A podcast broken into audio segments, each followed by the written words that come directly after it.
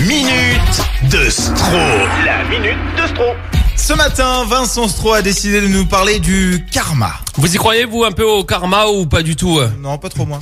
Le karma, c'est un principe qui nous vient des trois grandes euh, religions indiennes. Le concept, c'est que tout ce qui nous arrive dans notre vie aujourd'hui est déterminé par les actions que l'on a pu avoir euh, dans une vie précédente. Ouais. Ah Euh, ok. toi, par exemple, Jérôme, ta spécialité aujourd'hui, c'est le 17 minutes info.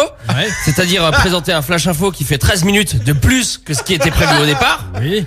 Incapable de respecter les horaires, on peut donc imaginer que dans une vie précédente, tu étais agent SNCF. Ah ouais, ouais c'est Maxime, euh, toi, pour ta contrefaçon de l'accent corse entendu euh, hier matin sur Active, on sait que dans une vie antérieure, tu étais un peu chinois. Ah bon Ah, Ce qui me concerne, on sait maintenant que dans une vie passée, j'étais un peu raciste, anti-chinois.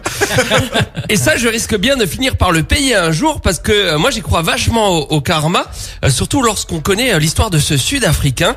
Écoutez bien, c'est assez horrible. Ça s'est passé la semaine dernière. Le mec est parti chasser le rhinocéros dans un parc naturel. Alors je vous l'accorde, chasser dans un parc naturel c'est un peu facile, mais surtout le rhinocéros c'est un animal protégé. Toutes les espèces de rhinocéros sont en voie de disparition. Ah, Le truc, c'est que la corne du, du rhinocéros, ça vaut super cher Ouais. sur le marché noir, quoi. Tu fais un fric de dingue avec ça. Mais encore faut-il l'attraper, le rhinocéros? Et alors là, karma is a fucking bitch.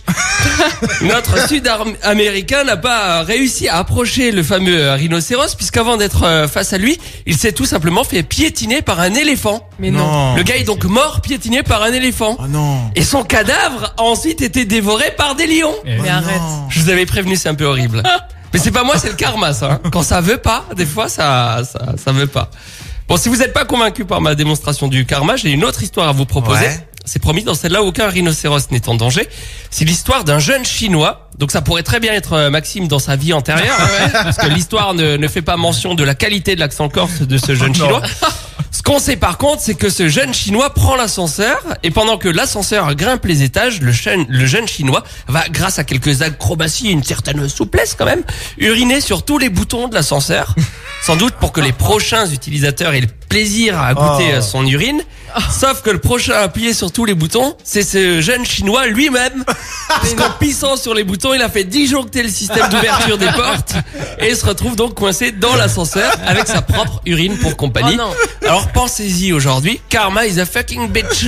Merci Vincent, bravo. Active la grande matinale. Oh là là, c'est véridique tout ça. Tout ça c'est vrai. Ouais, Elle est affreuse cette histoire du, du Sud-Africain. Ouais, mais il l'avait un peu cherché quand même. ouais. c'est ce que j'allais dire. Non mais comme quoi la, la nature est bien faite, franchement. Non mais non mais honnêtement. Ah, là, toute la savane qui s'est réunie pour le faire chier le gars.